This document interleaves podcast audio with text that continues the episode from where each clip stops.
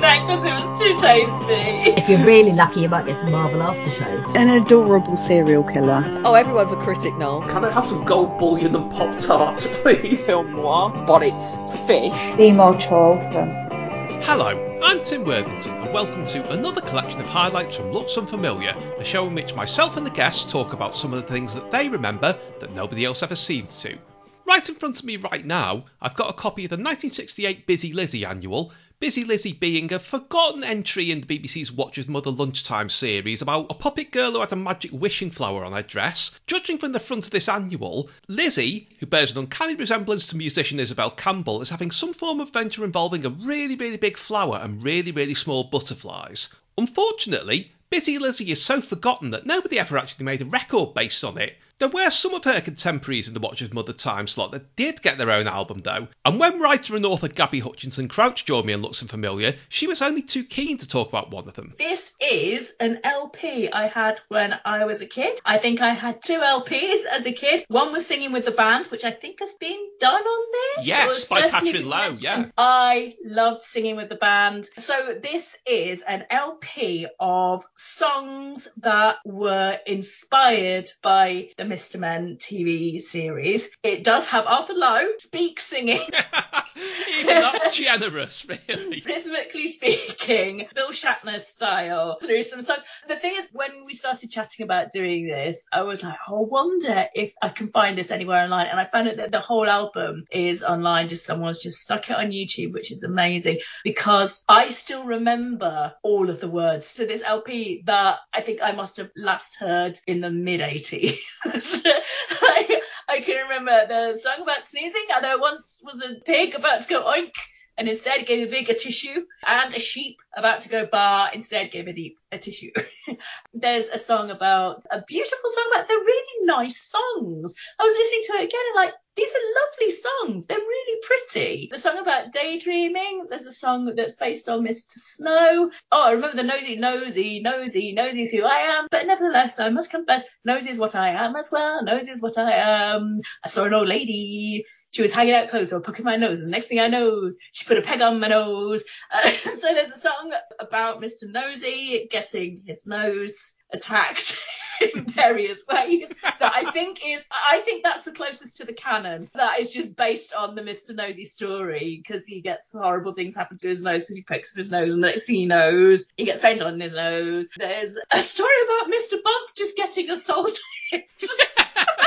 that had actually Arthur Lowe did make an attempt at singing that one because he goes, Mr. Bump, poor old Bump, he's a clumsy chap, a going bump into this and into that. And then there's this really angry sounding man who's actually he reminds me of if you've ever heard Margaret Cabourn Smith's Feliz Navidad, which does the rounds every Christmas. Why did you shout it like this?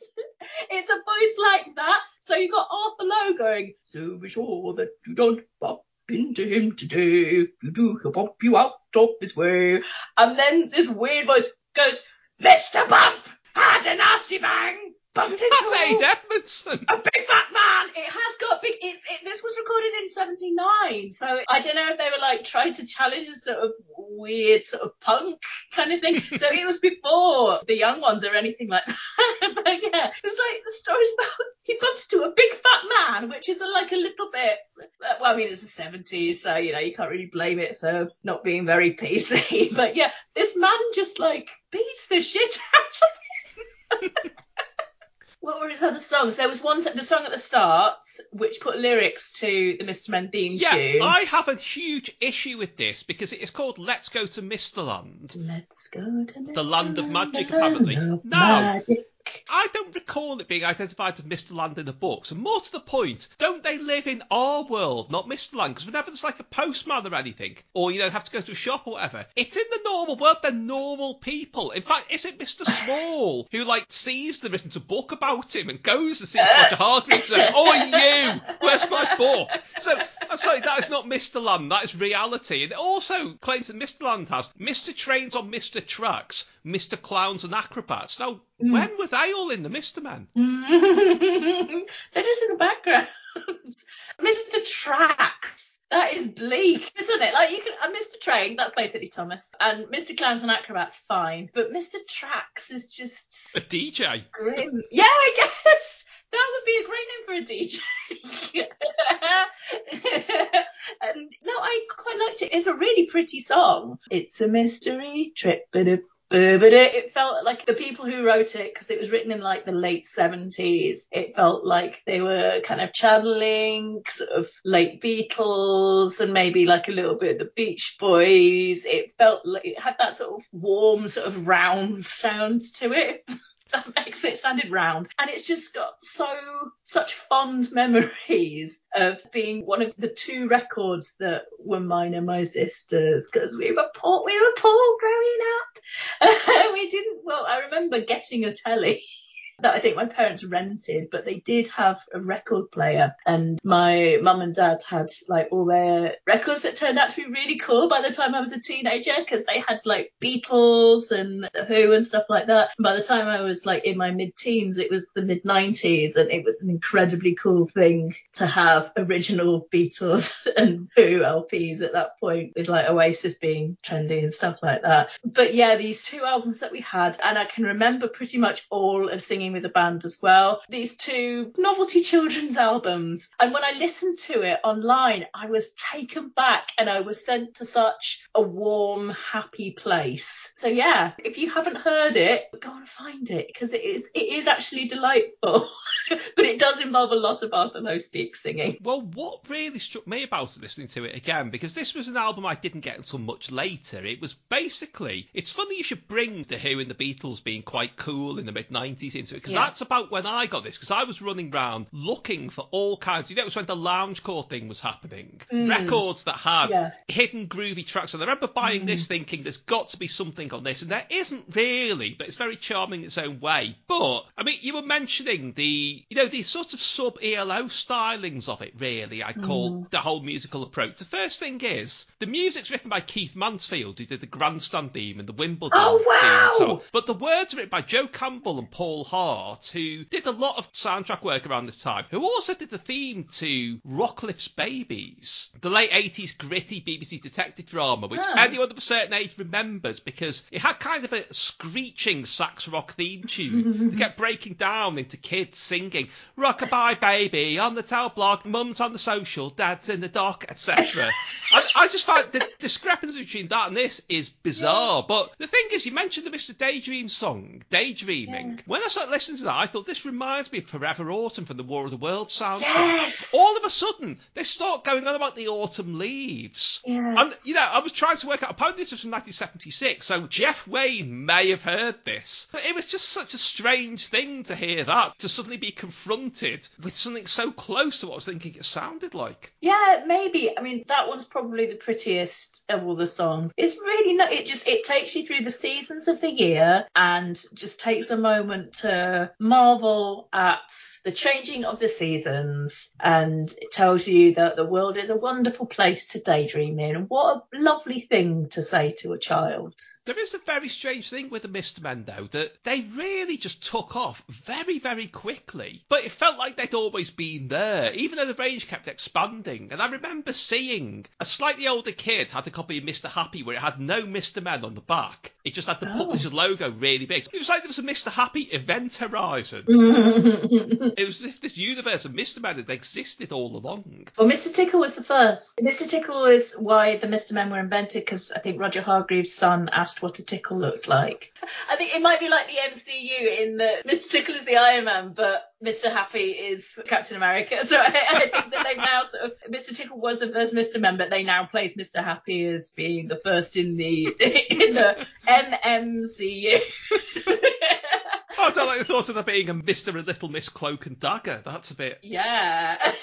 I remember getting, well, I don't remember it very well, but there's a photo of me on my fourth birthday. My mum had made me a Mr. Happy cake. By that point, they were so big that children were asking, because in those days you didn't go and buy an Xbox cake from the shop. If you wanted a novelty cake, one of your parents had to cook it. And so we were at the stage where I had asked my mum for a Mr. Happy cake because they were that big. And also my mum was able to source some sort of design to make it. But it was only the Mr. Men though, because Roger Hargreaves kept trying to invent other things. I mean, on the previous edition of this, Joanne Shepherd talked about the Timbuctoo books, which, Which I remember. you know, they were prominent, but they did just bomb. They went out of Yeah. print very quickly. Little Miss eventually became quite a big thing, but they took Hmm. a couple of years to bed in. And I remember they repackaged the Mr. Men cartoons as Mr. Men and Little Miss with new Yeah. Little Miss animation. And it did feel a bit kind of, you like this.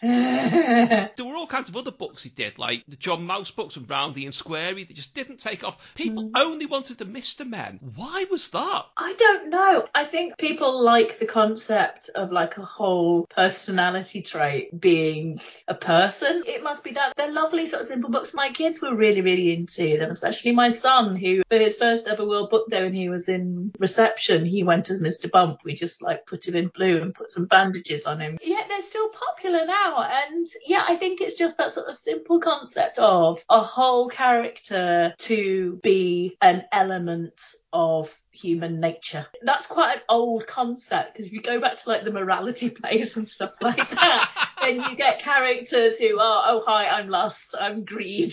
Maybe there's sort of continuations of that whole sort of morality plays, sort of the vices and the virtues are characters. Again, you've got characters that are supposedly good traits and you've got characters who are supposedly bad traits. And often the characters that are supposedly bad traits change and then they're right back to on their bullshit by the time it's not their book anymore. like Mr. Messy cleans up, but by the time that he needs to be like a, a side character in another book, he is messy as shit again. It just didn't last. Doesn't Mr. Tickle literally just tickle people and then nothing happens? Yes, that's because that's the first one, I think. In the first He's one. got no redemption arc. No, there's no moral in the first one. In the first one, he is just going, this is what a tickle would be if a tickle was a person. So yeah, he has absolutely, he's an amoral.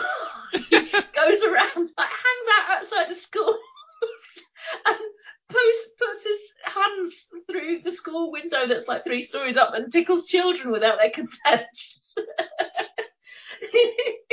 This is like my theory about Fatty Fudge from the Beano, who I think is a statement on the human condition because he will do anything for, I say, a handful of sweets. There's normally three juggled by Minnie Yeah. the Minx or somebody, and he can be persuaded to do anything. And his resemblance to somebody who is still the Prime Minister at the time of Yeah. recording, I don't think is a coincidence. And at the end of that book, because there's no redemption or anything, he just the, the end of the story is you might get a tickle. And at that point, obviously, the parent reading is supposed to tickle the child. But yeah, there's no moral to that at all. It wasn't just Mr. Men songs, though. As Arthur Lowe himself might have put it, what a lot of items of Mr. Men merchandise there were. There were all kinds of tie-in items, including doubtless lots of things that you could have personalised with your name on. That's if you had a fairly common name, though.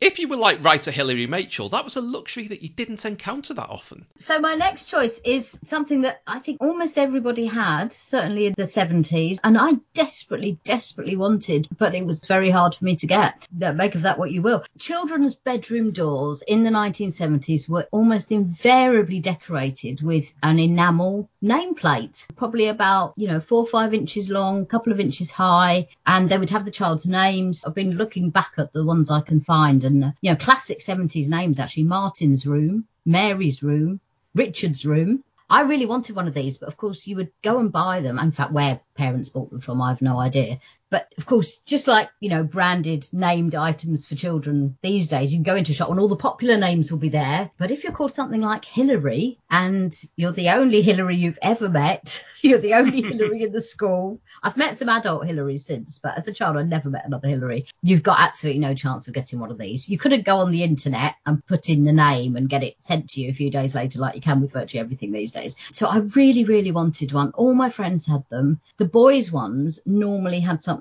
like a racing car. In fact, the one I've found is a Martin's Room one, which has got a kind of British racing green car from, I don't know, probably about the 1940s on it. The girls' ones normally had a bunch of flowers on, imaginatively. So Mary's Room, the one I've seen, has a bunch of very old fashioned looking flowers. I mean, they look Victorian. And also, interestingly, I found one that's for Richard's Room, which seems to have some deer on. I've absolutely no idea What? where that came. I know I was, well, maybe Richard did want to go hunting. Maybe this was for the upper class child who, you know, had access to guns and beaters and things like that. Possibly, you know, several hundred acres. I don't know. I, of course, really, really, really wanted one. And I actually, I think I'd probably got well into my teens and I'd long since thought this was, you know, this was just something I was going to have to live with. I was going to have to go over the trauma of never having a door plate. And then one weekend, my aunt came to visit with a present and she had sourced who knows where from. She'd actually managed to source a nameplate for my door. I was over the moon. But of course, what happened was I very proudly went upstairs, took off the sticky back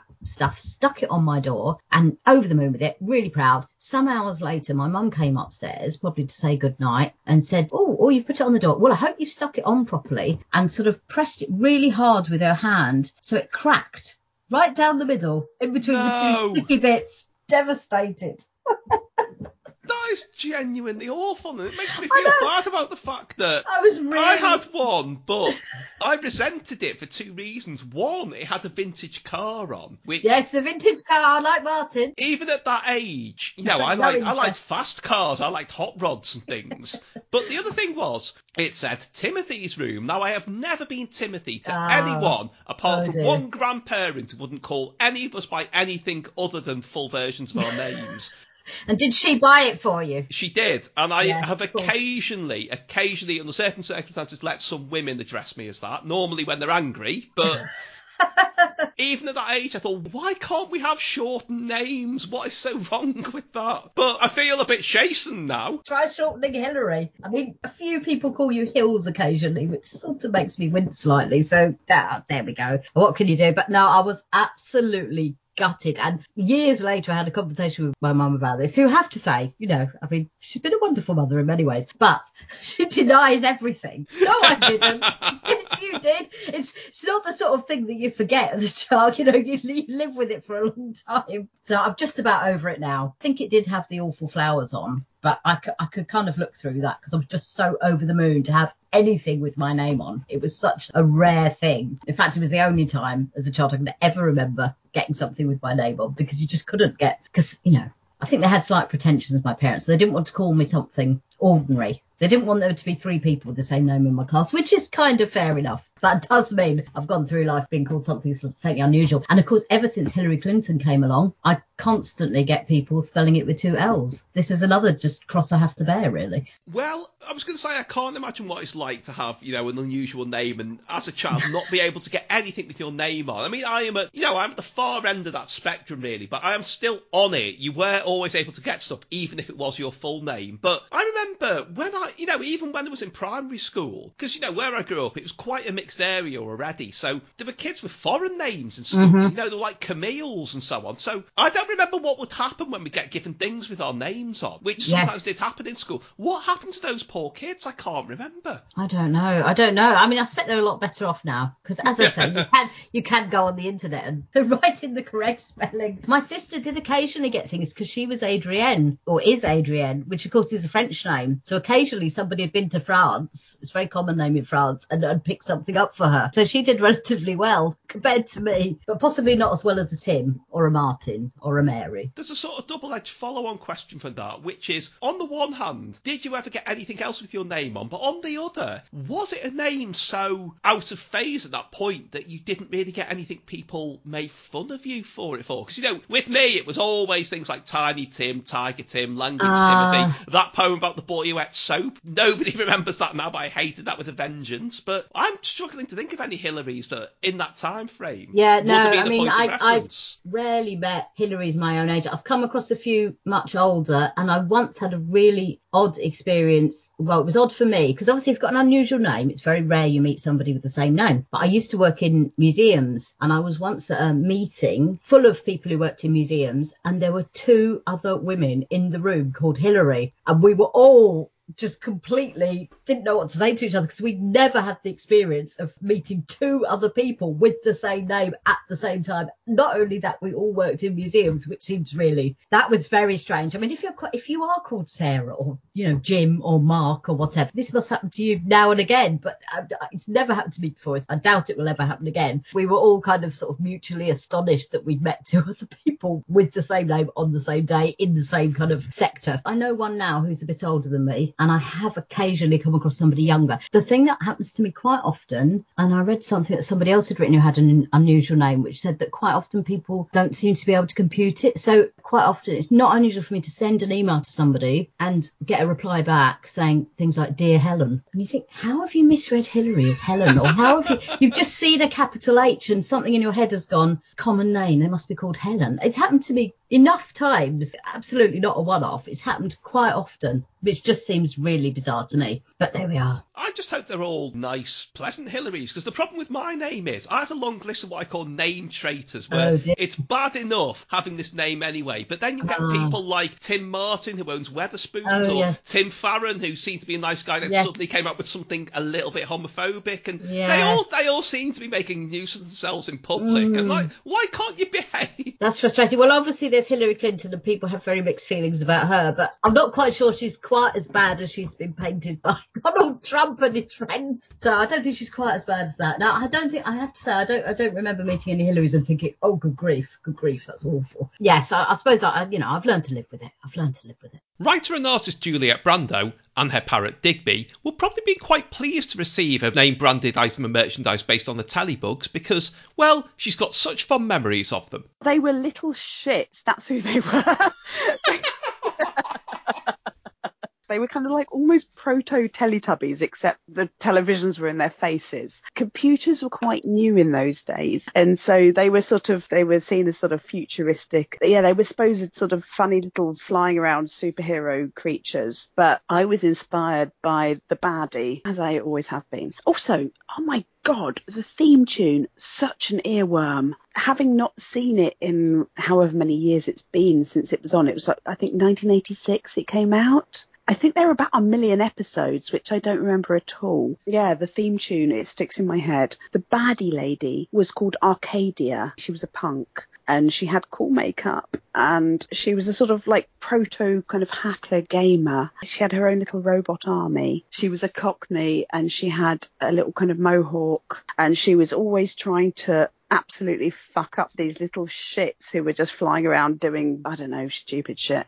I don't know what the fucking telebugs were doing, but she was always trying to fuck them up.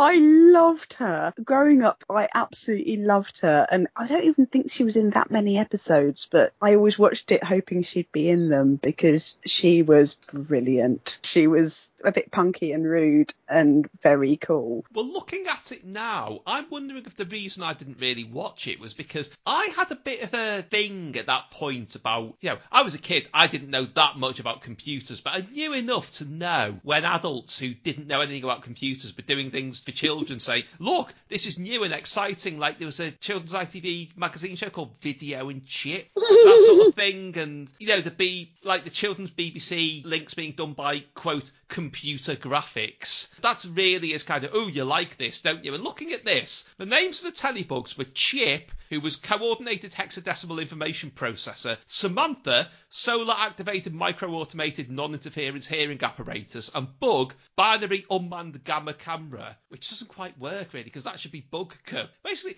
get proper names. Don't just use words that you've seen in the Sunday Telegraph in the feature with Paul Daniels saying, I'm an early adopter of home computing. So should you be? I don't know, something about it will have felt really patronising to me at that age, so that's probably why I avoided it. Even as a tiny child, it was patronising to me, and I was like, fuck those cunts.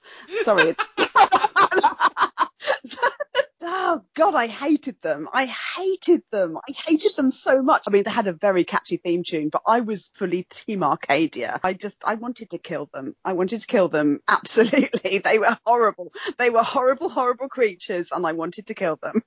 But did you mean the start or the end theme was really catchy? Oh, I don't, what was the end theme? Well, apparently there were like three batches of episodes they made. The first just had the start theme on the end. The second had a song called "I Have a Heart." Which at that stage was sung by Susie Westerby, who did the voice of Samantha. But for the third batch, it was sung by George McCrae, the 70s Rock Your Baby hit maker, who later did a single of it. I have no memory of this. I only remember the opening theme is just tattooed into my brain forever. Literally, this morning I woke up with it in my head. It's never stopped. It's like a curse. But yeah, no, I, I have no memory of these end themes. I have no memory of people singing things on them. I just remember the weird little beepy fucking, uh, oh god, I hate them. I hate them. Well, I think a measure of how dislikable you might have found them would be reflected in the fact that the only other thing I really remember about them was Smash Hits went through a phase of, you know, if like somebody like, and we might be coming back to him in a bit, Bono was being really pretentious in their answers to him, you know, would say, we don't really care about that here, we only care about the telly books. Which kind of, it's a put down of them and pretentious pop stars at the same time. Oh Jesus Christ! Oh my God! No, I hate them. I hate their stupid little fucking telly faces. I am fully Team Arcadia. She was amazing. I love her. She is a brilliant cartoon punk who just hates them, and I am entirely on her side. well, I've got a fact about them that might make you hate them even more, which is that it was made for the animators on it. Later went on to do things like the Animals of Farthing Woods, you know, so they had quite successful careers. But it was made for the ITV company TVS, which lost its franchise in the early 90s and went through, you know, receivership in a couple of different hands of the archives, eventually ending up bizarrely owned by Disney. And now nobody knows where the master tapes of half, well, I say half, probably about 90% of their output is. And there's things like That's Love, the big ITV sitcom of the 80s, most of that's missing. Nobody knows where Cat's Eyes is. Loads of children's ITV programmes like Letty and Henry's Leg that were repeated loads, there's no sign of them. The Boy Who Won the Pools is gone AWOL. The Telebugs exists in full. oh fuck them! Oh my God! They avoided the time hole, and I hate them even more. Oh my God! Oh my God! Those little fucking shits! Fuck the fucking telebugs! Fortunately, broadcaster BB Lynch wasn't quite so swearily disposed towards one particular 70s teenage pop sensation. Oh my god, I loved them. I, I love them uh, because I do make myself fall in love with bands quite a lot. I did when I was young. Again, when would this have been? This was 1976. The story is people say that they won New Faces. They didn't. They won it at least one week, possibly a couple more, but they didn't win the final that year. But it was enough for them to have a brief pop career on the back of. And this lot, I do remember. I remember them on top of the pops, and they were just so cute. I mean, combined age of about twelve, I imagine. and and there was always one that was just quite tall, like un, you know, maybe not even unnaturally tall, but just unnecessarily tall because the others were so teeny. And they were in kind of like tux. they were in like proper suits and they looked really ill at ease with their little 70s haircut. And they were from Liverpool and they were like the Liverpool Osmonds. And I loved the Osmonds and Liverpool. And it was like four little Jimmies. and one was a bit taller. And it was just it was just like so supremely exciting. And actually it was a really good little pop song and I loved it. And what I loved as well was they tried to do I mean it's terrible isn't it? You know I love Silk Sonic at the moment and I love Silk Sonic do all this kind of you know the stylistics and the temps and they do all the kind of the 70s brilliant choreographed moves. And then you'd get the bands that weren't quite as smooth. And our kid were one of those bands and they so they had a little dance routine and it you know wasn't great but they just looked so thrilled to be there. And they just had cheeks that were like little apples that shone and they were beautiful. And I did the dance but I added my own moves because their moves they and I think you'll agree this is a mistake. When they sing the line you just might see me cry for you they should have pointed outwards just I don't know what they would have done might maybe a little shoulder shrug C put their hands to their eyes and cry wipe away a tear. They don't do that. They just do the standard arm down sway move. And I think you can It's like an air my disappointment. isn't it? Yes, yeah. You just might have a chicken or fish. But there is a clip online of them on New Faces where I don't know how he sneaked into this again, but one of the judges is Noel Edmonds, who says he really liked them, but quote, I was a bit concerned about the Thunderbirds reject style dance. I kept looking for the strings. Oh, everyone's a critic, Noel. oh, I loved them so much, oh, and oh, they were just adorable, and they just, and I think they just were a one-hit wonder, weren't they? I think. Well, it appears that you know the usual awful story with these kid stars, especially in those days, was you know they had a crooked manager who stole everything they earned and might have been neglecting them in other ways, should we say? But they seem to have had you know a proper agent who was properly above board and so on, but didn't check how many days they were legally allowed to work in a year and use them all up, capitalising on the one single. And then everything they brought out after that, they couldn't promote. There's rumours out there that there was a Blue Peter where they said on air, well, our kids were supposed to be joining us, but they're being told they're not allowed to work anymore this year. Oh no, And it's so- a school night. Yeah, so all they put out a couple more singles and an album where they look very dapper on the cover of it, which did nothing, and that was it. One of them has disappeared as apparently a bit of a recluse. Some of the others did used to keep performing around Liverpool for years afterwards. We're quite self-effacing about it. There's a lovely, I don't know what it's from, but on YouTube there's a video of some program where they've reunited them, and because the reclusive one didn't turn up, Amanda Holden dresses up in the dinner jacket, you know, with the big collars. joins in, does his part, and does the dance as well. And they're oh. really game. You know, you can tell that they just look back with affection on this very strange episode in their lives, and it's you know, it's not ruined them. They clearly got on, you Oh, know, with what else they had to this- do in life. And this made me think about you. So a couple of days ago, I watched a clip of them on Top of the Pops again because obviously I knew we were chatting. It's not like I do it weekly. it's my, my our hour, and I watched it, and it I actually made me really emotional. And I was trying to work out what it was, and it did like really make me tear up. And I was when you look back at stuff, it's kind of I guess it's a combination of thinking, look how thrilled they look. They're just you know their mates at home are watching this, and their parents and their you know siblings and just you know everyone, and they would have been so thrilled and so proud. And also, it just made me feel nostalgic for the time. When, so when you because you do so much that's nostalgia based, this is such a weird question, but it made me. Is that a happy place or is it? Because for me, it makes me feel sad. Most of it is a place of fascination, really, just with, you know, how things were made and how they were put together. A lot of the stuff I'm kind of, in inverted commas, nostalgic about was from before I was born as well. I didn't see the newcomers, the mid 60s BBC soap, but mostly it's okay. I mean, it's difficult when it reminds you of people who, for one reason or another, are no longer around. But there is something bittersweet about the Our Kid. Like you say, the whole phenomenon of it, because these days you would be able to sustain a career. You know, there'd be somewhere. I mean, you look at, I always think of Simon Dee, you know, the big sort of late 60s chat show host who, I mean, there are kind of murky reasons behind his disappearance, one of which is it's alleged he complained about one of his fellow Radio 1 DJs for something and departed from the BBC soon after that.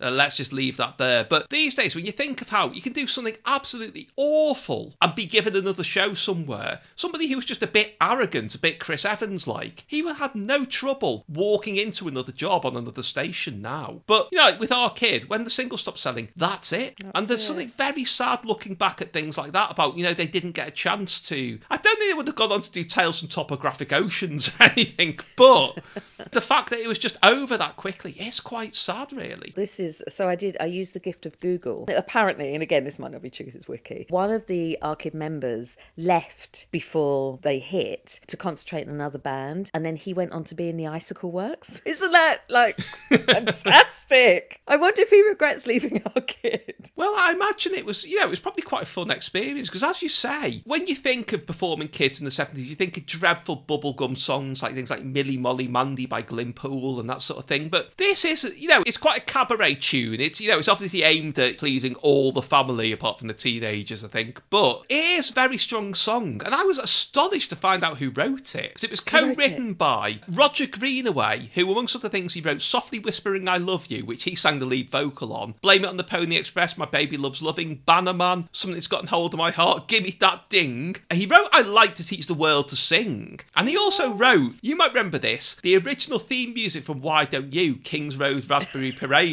which is things like.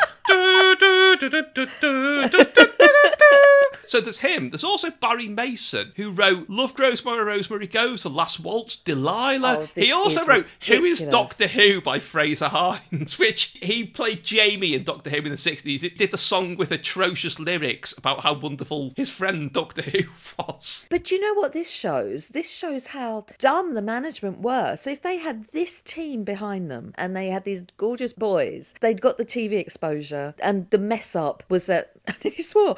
I nearly swore in the same breath as talking about our kid. What the hell's going on?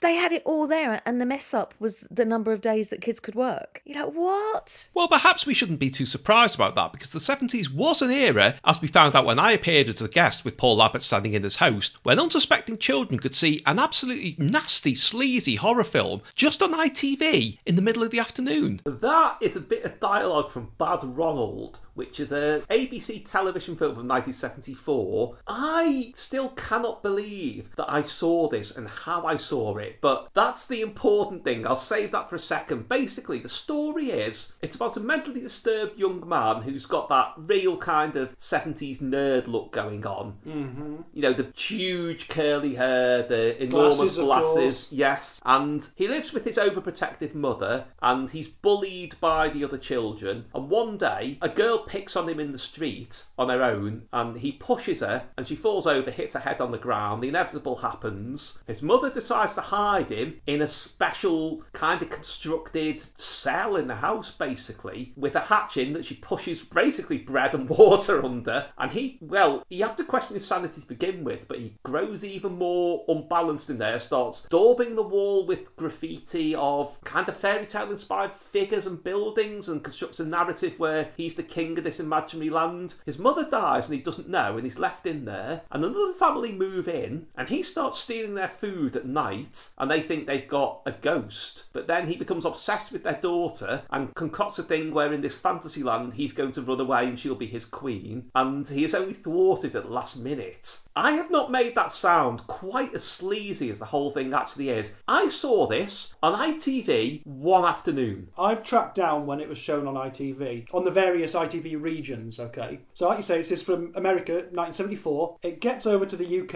in 1975 to start with, but it's shown on Scottish ITV, November 1975, as a late night movie. That's important, late night movie. It's shown on Southern in 1977 as a late night movie. It's shown on Anglia in 1978 as a late night movie, and it's shown on Granada at 2:25 in the afternoon. Yes, yeah, for a long time I didn't even know what it was called. It's just a lot of images from it had haunted me. I think I was at my grandparents and I don't know what they would have been doing, you know, where they would have been. I watched the whole of this film on my own. I found it less frightening than it did just like fascinatingly disturbing. And it was between, I have actually looked this up, Granada put it between Afternoon Plus, which is a very tepid chat show, and The Sullivans, which is that Yep. wartime cat pullage drama. You know, daytimes on ITV, you did get some weird stuff, but it was weird because you didn't understand what it was. You know, like footage of blokes doing extreme sports in the Arctic and so on. But it was normally it was things like The Beachcombers, that Canadian sort of comedy drama, Oh, yeah, yeah. The Outsiders, which is an Australian kind of Zen outback thing about I think it was a grandfather and his grandson sort of going on a spiritual wander and running into hoons and larrikins, as they used to say in those days. That's my dog, whose baby looks familiar, which I may have stolen the title off for this. What, what, what, what? but you know, it's all these kind of like things like cozy panel shows and so on. And on the BBC, they didn't really have anything, you know, until about I think 1985. You get the news, you get Watch with Mother, and then you get a film in the afternoon. There's always something like Please Don't Eat the Daisies or Not Now Comrade or A Yank in Ermine, which is the one where Jon Pertwee plays an American. And you know he's American because he talks in Jon Pertwee's voice because everyone Mac.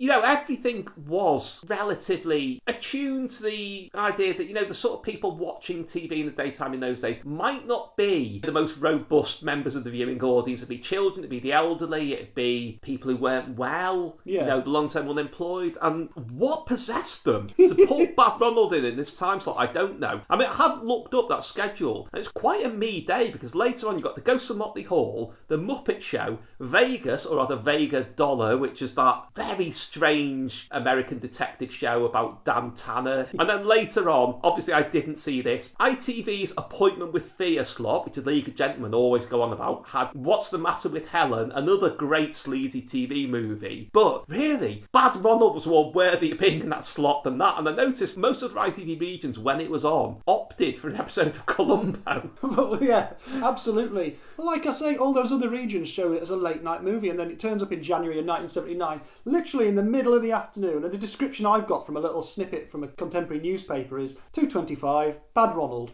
brackets TV film. When a disturbed teenager kills a girl, his mother hides him in a secret room. You'd be thinking, hang on, what? That's just before the Sullivans. Yeah, it's insane. I mean, it's based on a book by a writer called John Holbrook Vance, who sci-fi fans will know better as Jack Vance. Apparently, the book is much, much worse than the film. You know, they had to tone it down to make it because really? because in the book he well in the film things happen to this lad accidentally that trigger this spiral of badness in the book he does do something deliberately which i'm not going to say what it is because it's horrible. From what i can tell i've not read the book and i'm not i'm definitely not going to read the book. Yeah it's got a strange reputation this. I was doing my research. You can't watch the whole thing online. I think it sometimes pops up and then people take it down. Warner archives an official warner brothers archives has a clip of it. It's like 30 seconds and it's just him eating some cake with his mum or something. It's like they've given nothing away in that. But you can find odd sections of this and it is exactly like you'd imagine it to be for a mid 70s American TV mm-hmm. movie. It's very much in the vein of American things that are horror based, often hang around houses. You know, in the UK, if we got horror stuff, it's usually ghost stories about abandoned houses or castles or manor, you know, big old places. Whereas in America, it's very often about the family home. I suppose possibly because of it being a younger nation, you know, newer properties, different types of design of property to what we're used to. So you end up with stuff like, I mean, yeah, Psycho is obviously an influence on this. Disturbed child of mother type thing. But then think about what comes in the 80s, like Poltergeist and the Amityville Horror, you know, which are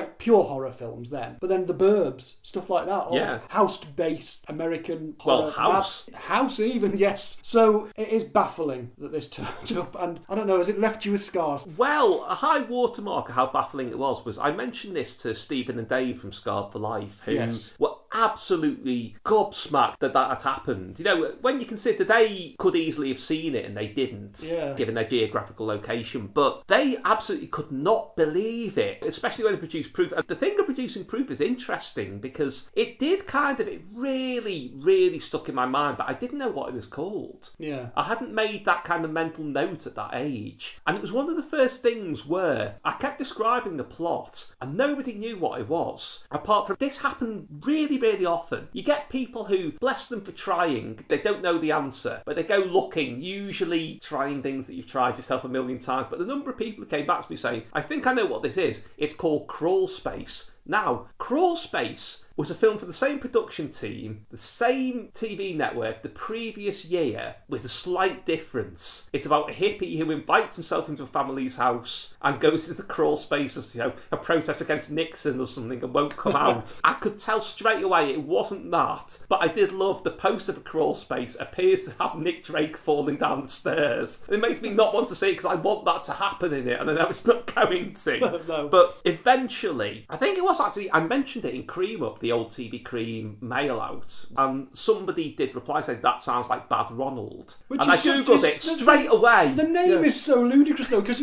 if you'd As opposed to Good Ronald. Well, as a, it's just such a baffling name for a thing. You're going to write. Imagine if you'd have made a note of it at the time in your sort of five-year-old handwriting, and your parents came in and said, "Why has he written Bad Ronald down here?" yeah, it's not a name that I can't imagine that you'd ever get to by trying. No matter how hard you were thinking No, about it, it's no. a Bad Ronald.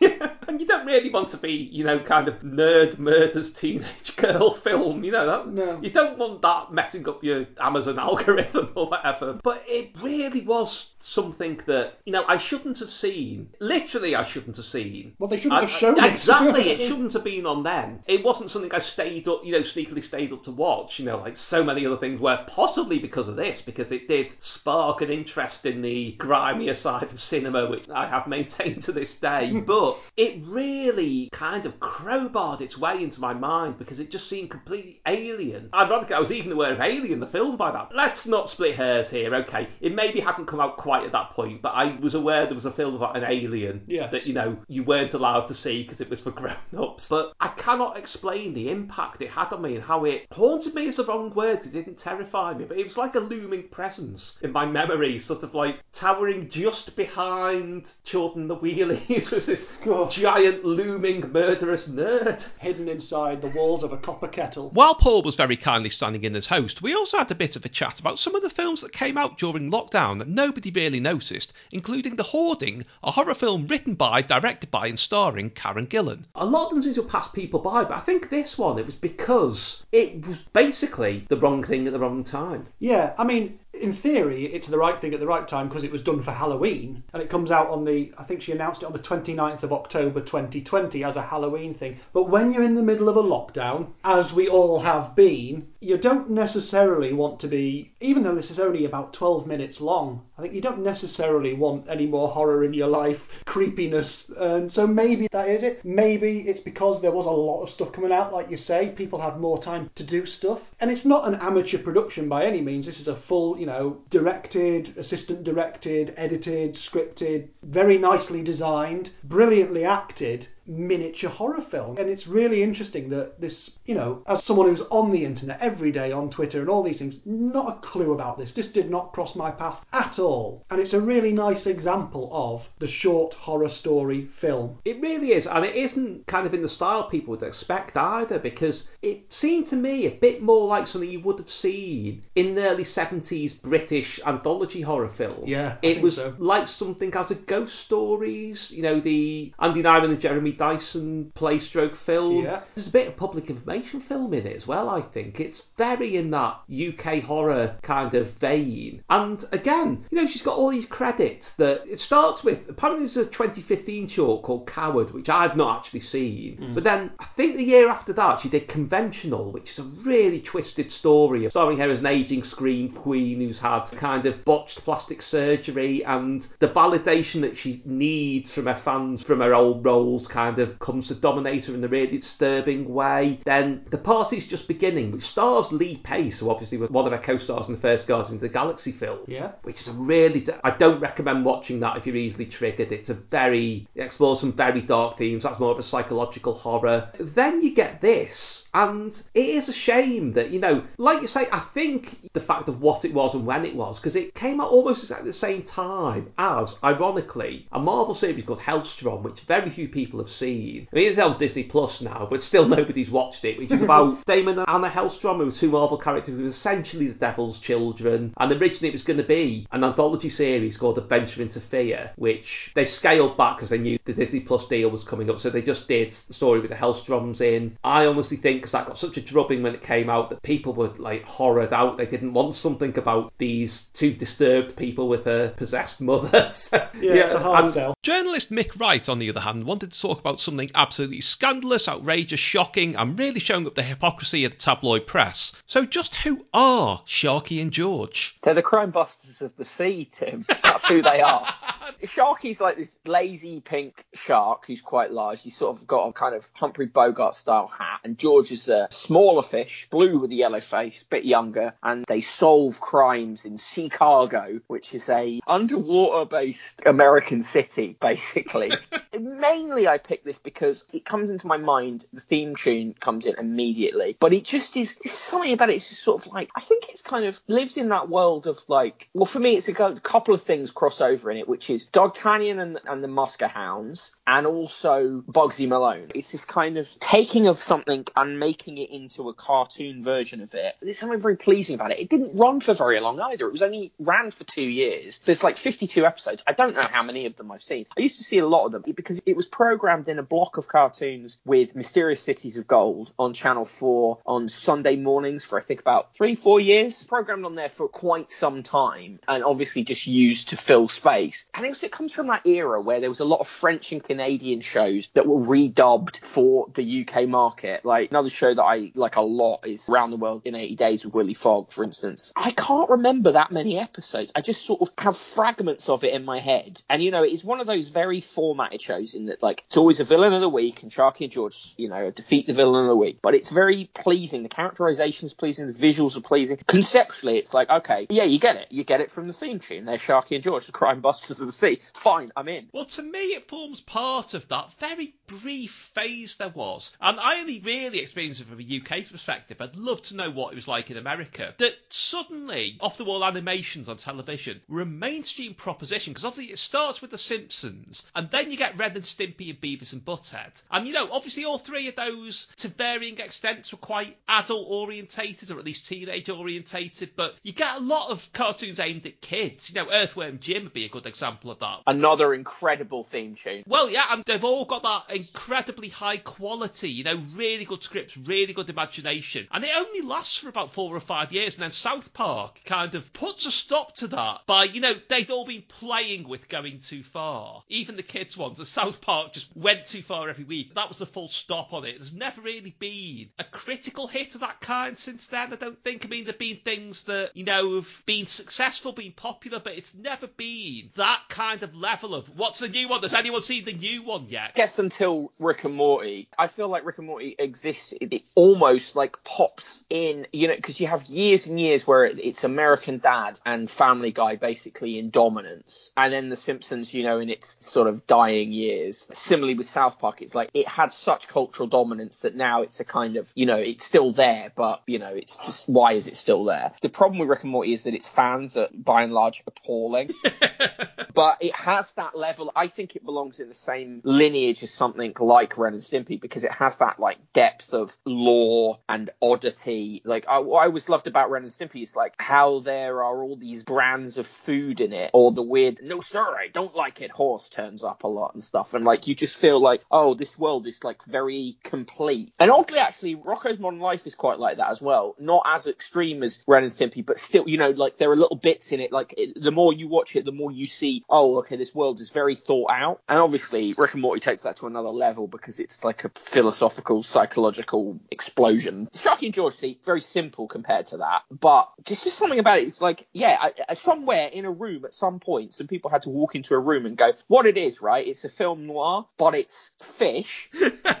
and a shark, yeah. But the shark and the fish get on, and the shark never tries to eat the fish. And don't overthink the logic of a vast city underwater that's a bit like Chicago, but entirely full of fish. And don't think at all about how none of them have opposable thumbs. So how does any of this stuff in the city work? None of that. Don't worry about any of that. Just this is what it is. And they went, yeah, fine. You know, let's make it. And there is that kind of, like, I mean, because like I say, one of the reasons I think South Park changed all that was you mentioned Family Guy and American Dad, which, you know, they have their strengths, but they follow that thing of going out to offend. Whereas Yeah. I think before that, I mean, obviously something like Sharky and George, although it, you know, it had its moments where it poked at things with a very sharp stick. Even Beavis and Butthead had its extreme moments, but at the same time, a lot of it was just completely ridiculous. And they were always, they were the victims of their own stupidity, and they knew it. And they blamed Yeah. nobody but themselves for their failure with women. And the thing I have to point out to people a lot is this is kind of idea now. People say they were the first incels. Like, well, no, because you know, a they did blame themselves. B who was their best friend, Daria, who you know. Yeah, one of the best spin-offs of all time. Exactly, and because she was the only person that treated them like actual people who just happened to be stupid. So they had a lot of respect for it. There was that kind of, I don't want to say moral core to these things, because I'm quite, if Ren and Stimpy was quite immoral in a lot of ways, but like the Canadian national anthem, I don't think you could get away with now. But there wasn't the intent to shock. I don't know how we got from Sharky and George to this. Do you know one of the things? Uh, uh, while we're on this topic, though, I, that I often think is so Daria is in the same universe as Beavis and Butthead. Is King of the Hill in the same universe as them? Because I feel like it might be the Judge universe. Obviously, you can't pull the live action stuff into that, but like I don't know. But Sharky and George, you're right, has virtually disappeared. I feel like this is probably my best choice in this episode that actually fits the brief of the show, which is stuff that a lot of people have forgotten about. I think a lot of people have on about this.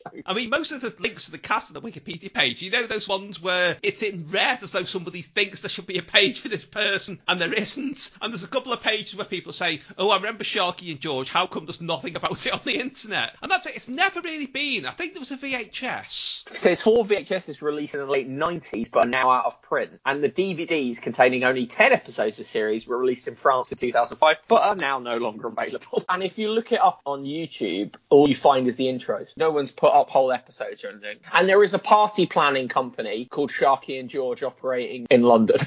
it says here. Yes, yeah, they get the top Google result. I mean, no disrespect to them, sure they do a very good job, but you know, to overshadow your inspiration, you must have mixed feelings about that. I'm sure. You would think so, wouldn't you? There may be no Sharky and George VHS or DVD, but in a really contrived link, there were hundreds and hundreds of albums released by BBC Records and Tapes in the 60s, 70s, and 80s. In fact, into the 90s a bit. And I've recently published Top of the Box Volume 2, a book looking at the story behind every album released by the label, yes, including Mr. Men songs. So, to give it a bit of a push, I had a chat with Ben Baker about Something Out of Nothing, a hit single from 1986 performed by some of the cast of EastEnders. It was a hip show then. When this came out in 1986, EastEnders really was the biggest thing on television by far. Well, it was only just starting to become that because people forget when it very first started. You know, I remember the launch, even before the big trailers introducing all the cast. There was this one where suddenly it just came on between two programs. It's a bit like Gabbo, Gabbo, Gabbo, where it had kind of shadowy, unidentified people walking around the square. Obviously, you know, because they'd not cast people or filmed anything yet. And they said the EastEnders are coming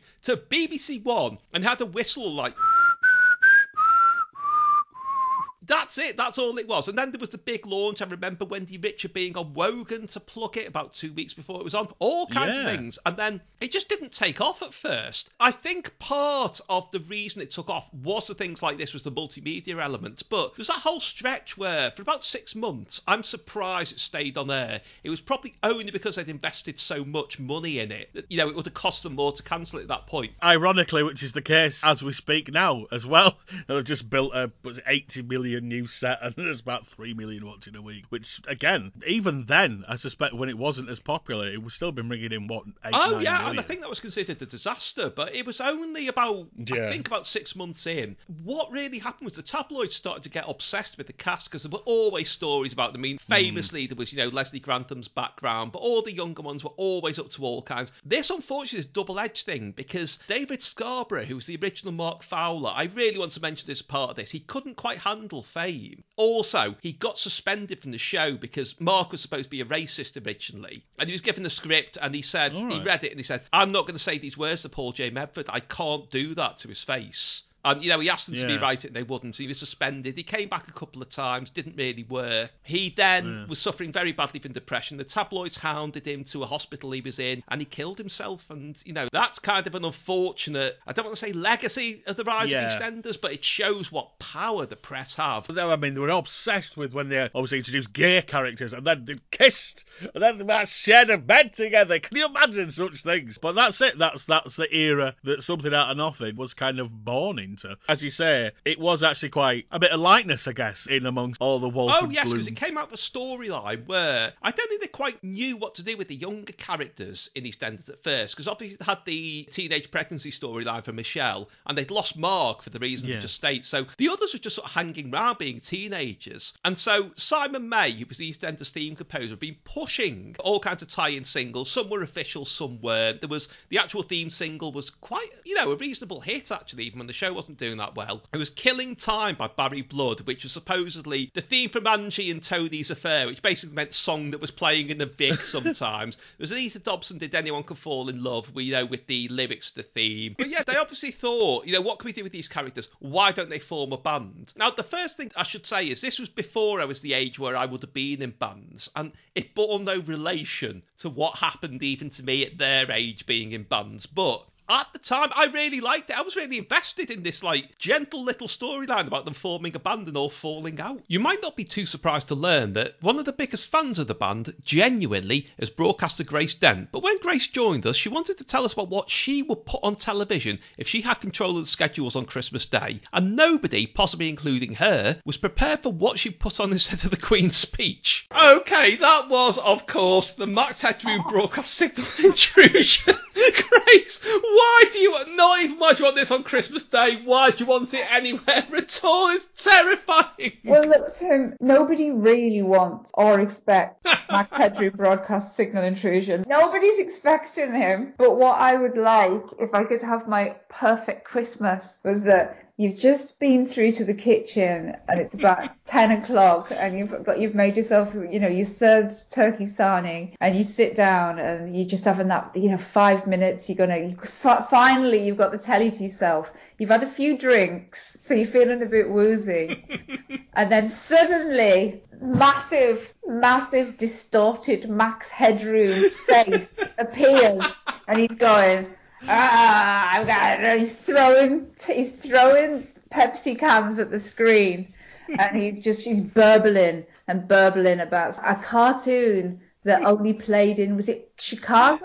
That he... Oh, yes, Clutch Cargo, yeah. Which is seen in Pulp Fiction, bizarrely. It's what Bruce Willis as a boy is watching. So he's he's burbling and he's burbling, and then suddenly there's a very crude kind of change of camera and he's got his ass out and he's being hit by now I think about it, it looks like one of the that the lady on the Butthole Surfers. Do you know what? I would not be surprised if they were involved. No, I know it's exactly the kind of thing they did. And then basically, I was reading about because I mean I, I do do other things other than read about the Max Headroom broadcasting. I just, I just want to say, but I was reading about it recently about people that were actually at the TV station that night saying how terrifying it was that you started to realise that you just had no control at all. When I think when it went to the bit when he was having his bum spanked that's when it got really frightening. So yes, my dream Christmas would end up with Max Headroom. Is he 30, is his intrusion 32 years old now? It would be another Max Headroom intrusion for, you know, just to bring it,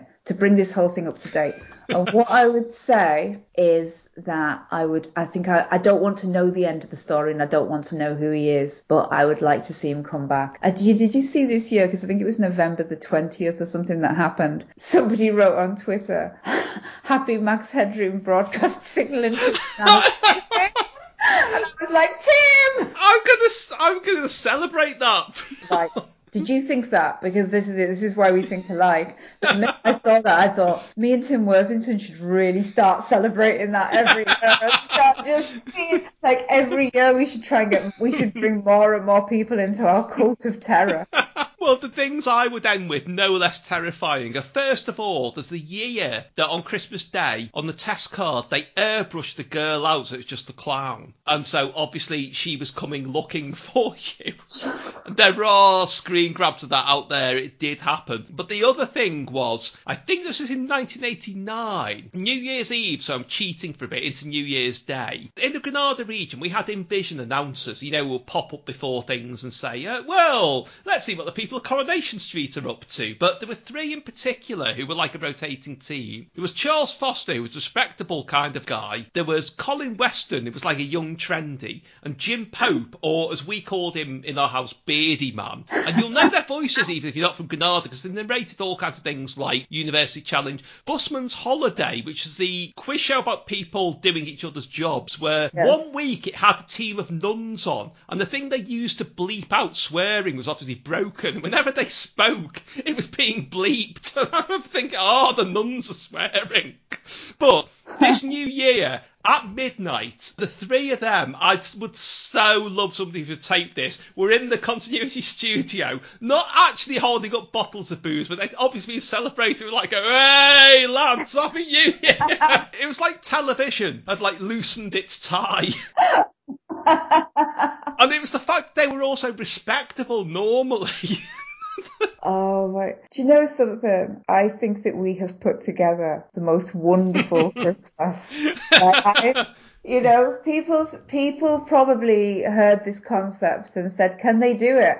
And I think that they're probably finding, yes, yes, we did. We've improved Christmas by a thousand percent, and that's just maths, Tim. Some of you might be aware that I also do a podcast about the Marvel Cinematic Universe called It's Good Except It Sucks, and here's a couple of guests from this collection highlights from Looks Unfamiliar appearing on the show. Firstly, me on Shang-Chi and the Legend of the Ten Rings, followed by Mick on the mid-90s X-Men cartoon, and finally Gabby on Spider-Man No Way Home. Now, they wanted to move away from stereotypes, but they didn't want to, in effect, throw the baby out with the bathwater. That there are positive characteristics and values, as in artistic values, to all of these characters. And they took the things that worked from Fu Manchu, from the Mandarin, who I've got plenty more to say about, took those things and made them into something that succeeds on every level. And they've done that with a few things, like jumping ahead a bit, but the Dragon, the Great Protector, is kind of inspired by a long running Shang-Chi character, Fin Fang Foom, who's a dragon who's a bit more like visually the sort of dragon you'd see on, you know, the walls of a takeaway, which again, it works in the context of a comic where it's more dreamlike. You can't really do that on the screen these days. You know, I had thought, what are they going to do about that? Especially because there'd already been, I think Tony Stark has some artwork of Fin Fang Foom on his walls at some point. and I had thought that's how they're going to get away with not featuring him, is, you know, oh, well, they've had him on the wall. But, you know, the whole idea of the dragon being called the Great Protector, that they've gone back to legends and, you know, made it into this, can you say heroic about a dragon, but heroic, self sacrificing figure just determined to save the people that it, I don't know whether it's a he or a she, loves. That kind of approach really pays off when you don't just write something off completely. You say, how can we take this thing? Because the whole thing about saying problematic as opposed to wrong indicates to me that there is good and bad, not equally weighted, but in something, you know, there is that it's problematic because you can't discard it completely. And, you know, what an effect the decision to take the things that you can't discard completely and use them to your advantage has had. I think that's absolute. That should be applauded from the rooftops. That really, really. I didn't think about that until a couple of days after I'd seen it, but that has really sort of floored me. That has. But I always feel like, well, they don't, you know, give the Morlocks some presents, but they never sort of think maybe we, the Morlocks shouldn't have to live in the sewers at all.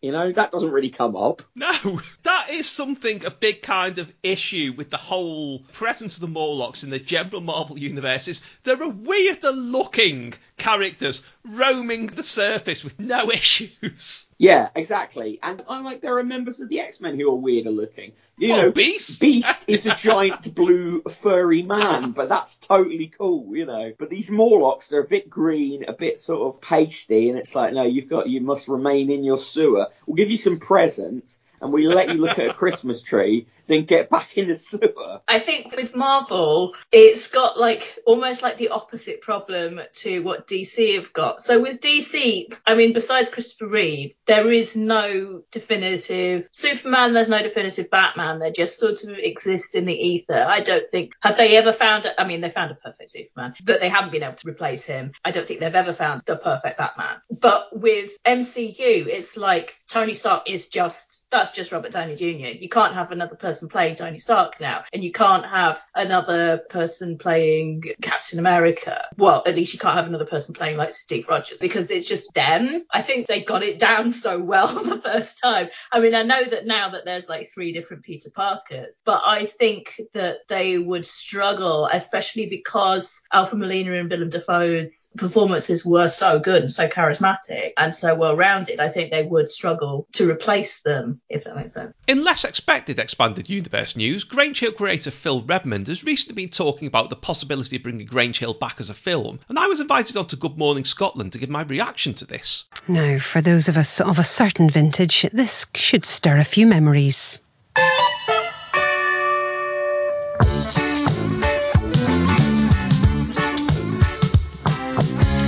Instantly recognisable. Indeed, and that will be in your head all day today. A first broadcast back in 1977. It's 14 years since the school bell rang for the last time at Grange Hill. It's a lot longer than that since Gary and I watched mm. it.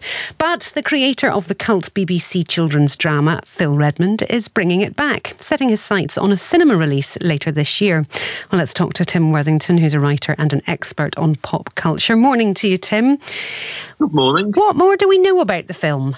At the moment, very little apart from Phil Redmond has said that it's coming back and it will focus more apparently on the kind of social issues approach. That there was something about the school geek taking on the local council, but he's obviously trying to move with the times with it a bit because really the concept of Grange Hill as it was is a little bit outdated in some ways. So, you know, at least he is thinking ahead, but beyond that, not very much kind of concrete has been said.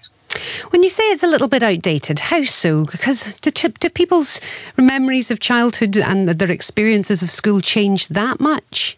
Probably not, but it was more the context of when the series appeared was it was something completely new. It was I can't say it hadn't been done before because there have been a few television programs like The Kids from 47A and The Tyrant King, which nobody really remembers, which is a late 60s ITV thing that kind of tried to deal with more realistic working class. Well, actually, Grange Hill was a mixture of working class, and yeah, there would always be the posh child who's ended up there and got bullied and that sort of thing. But it was a radical departure, as I'm talking naturally as well. And also, what people really forget is at least very early on, they used shock sparingly. You know, there were always headlines about, well, the most famous one being Zammo's heroin addiction. But the point was that it wasn't, you know, tuned in for the latest outrageous thing every week. They were very slowly build up to these things. And also, really underplayed them in the way that I suppose they would have been in a real school where, you know, people acknowledged that something was happening and the child got help or the teacher got help sometimes, but it was kind of brushed under the carpet. And now, I think things are a little more open in terms of what you will see. You know, well, in the world in general, but on children's television as well. So there's a challenge there of how do you make that kind of an impact in a world where that impact is, you know, made several times over every day. I wonder how many people will actually want to watch this and how many people will just say no.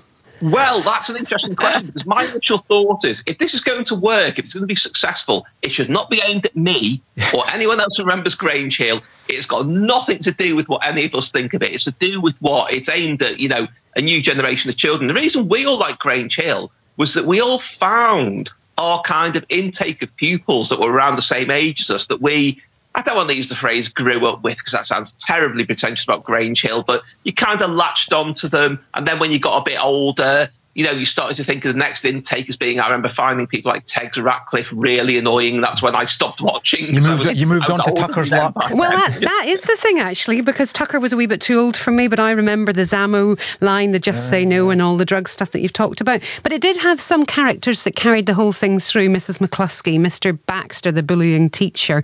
Um, I just wonder if children see their teachers and and experience things the same the same way because Phil Redmond is a teacher himself so I suppose he'll he'll be able to to put his experiences into a film. Well it's very interesting for me because my mother was a teacher in an inner city comprehensive when Grange Hill well pretty much throughout the whole time we would have been watching it. And it was quite unusual that you know there were a lot of things we weren't allowed to watch. We were always allowed to watch Grange Hill I mean I remember being aware of it when I was too young to watch it because I think she felt that it maybe wasn't quite realistic enough. I think she had more in common with a lot of the teachers in it than maybe she would have admitted. And people like you mentioned Bullet Baxter, I always in my head come back to it was so realistic. It had the way when he would upbraid pupils of behaviour and he'd get them to say no, sir, and he'd repeat no, sir, in the very kind of there do you see sort of way.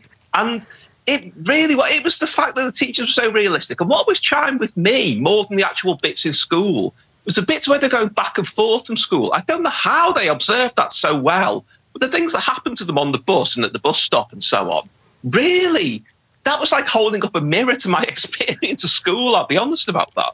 Tim, we talked at the beginning about the fact we don't know much about the film. Do we even know when it's going to be released? I believe a release date of either this year or next year has been floated, which, yeah, even given Shang-Chi The Legend of the Ten Rings was made in under a year, I do wonder if that's a little bit over ambitious. But you never know. You know, people are returning to making things again now that we are all allowed to get into studios and things again. So it's possible, you know, if the, if the will is there, if the audience well, appetite there, and if the money is there, then yeah, possibly. Audience appetite has certainly tweaked my nostalgic. Um, yes. We just want to see what they look like these days as well, don't we? It's a bit like seeing your old school friends on uh, social media. I you don't want think to see they're what- actually going to have them back. Well, I think one or two of them apparently might make a cameo. That It's, it's, it's being suggested. Tucker yes. as a teacher. Yes, exactly. Maybe Roland or uh, or Zammo, as you say. And now, something else you might not have heard. I recently appeared on Goonpod talking to Tyler Adams about The Wrong Box, the 1966 all star comedy film featuring Peter Sellers alongside about 15 million other people. But we started the conversation with a chat about a recent visit to see the Beatles on the big screen. Yeah, so Tim, obviously last time you were here, it was early in the show's run. You, you came to talk about the LP Peter and Sophia, which was fantastic, and obviously rocked up again tonight to talk about, actually to talk about another Peter Sellers project in air quotes. We'll come to that in a moment. Before we get onto that, reading on Twitter, I think you were watching some hijinks on the big screen last night. Is that right? Yes, I was. I went to see A Hard Day's Night on the big screen, which was, well, I'd never actually seen any of the Beatles films in the cinema. Well, I say that. I did see the rooftop concert the other week when it was hmm. given a IMAX release, and I really loved seeing that. Magnified that big, but also all the extra sound detail you got and so on, the stuff you noticed. Like, I hadn't noticed there was a third policeman on the roof before that fellow with the moustache that goes, oh, I'm just jolly well going up, who apparently was about 23 or 24 at the time. But I saw A Hard Day's Night was back on in cinemas. I don't know why it is. There are rumours apparently of a 4K Blu ray. I don't think that's been confirmed yet. I just thought I'd really like to see it, you know, in the form in which it was originally intended. And I did get some sense of what it must have been like going to see it in 1964 when you didn't get the Beatles for that long at all at that point, even on the radio. Uh, I suppose if you went to see them live, maybe, but you know, then that was that. That was gone. That was a moment that was gone. Whereas a Hard Day's Night, you could have gone to see again the next day, and I bet people did actually. Well, back in '64, you could have just sat there in, the, in your seat and wait for it to come on again, couldn't you? That's exactly what they were. That's a deleted subplot from the film, basically.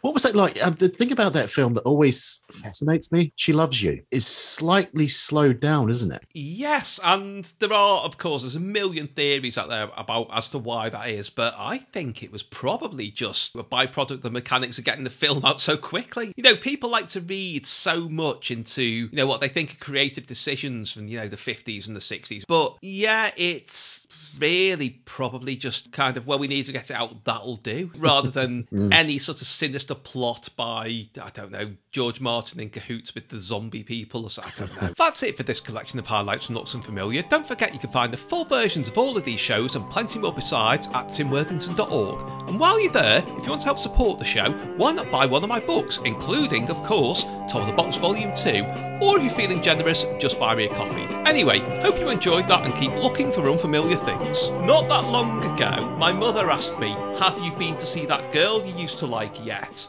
And I spent about 15 minutes thinking, what the hell? Who is she asking me to pick things up with and why? And then I realised she meant the Black Widow film.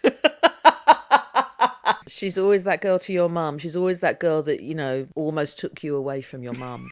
Top of the Box Volume 2 by Tim Worthington. The story behind every album released by BBC Records and Tapes, from Play School Play On to Russell Grant's Zodiac Jukebox. Comedy, sound effects, show tunes, folk, singing soap stars, the BBC Radiophonic Workshop, and more albums of Birdsong than you ever knew was possible to exist. More details, timworthington.org.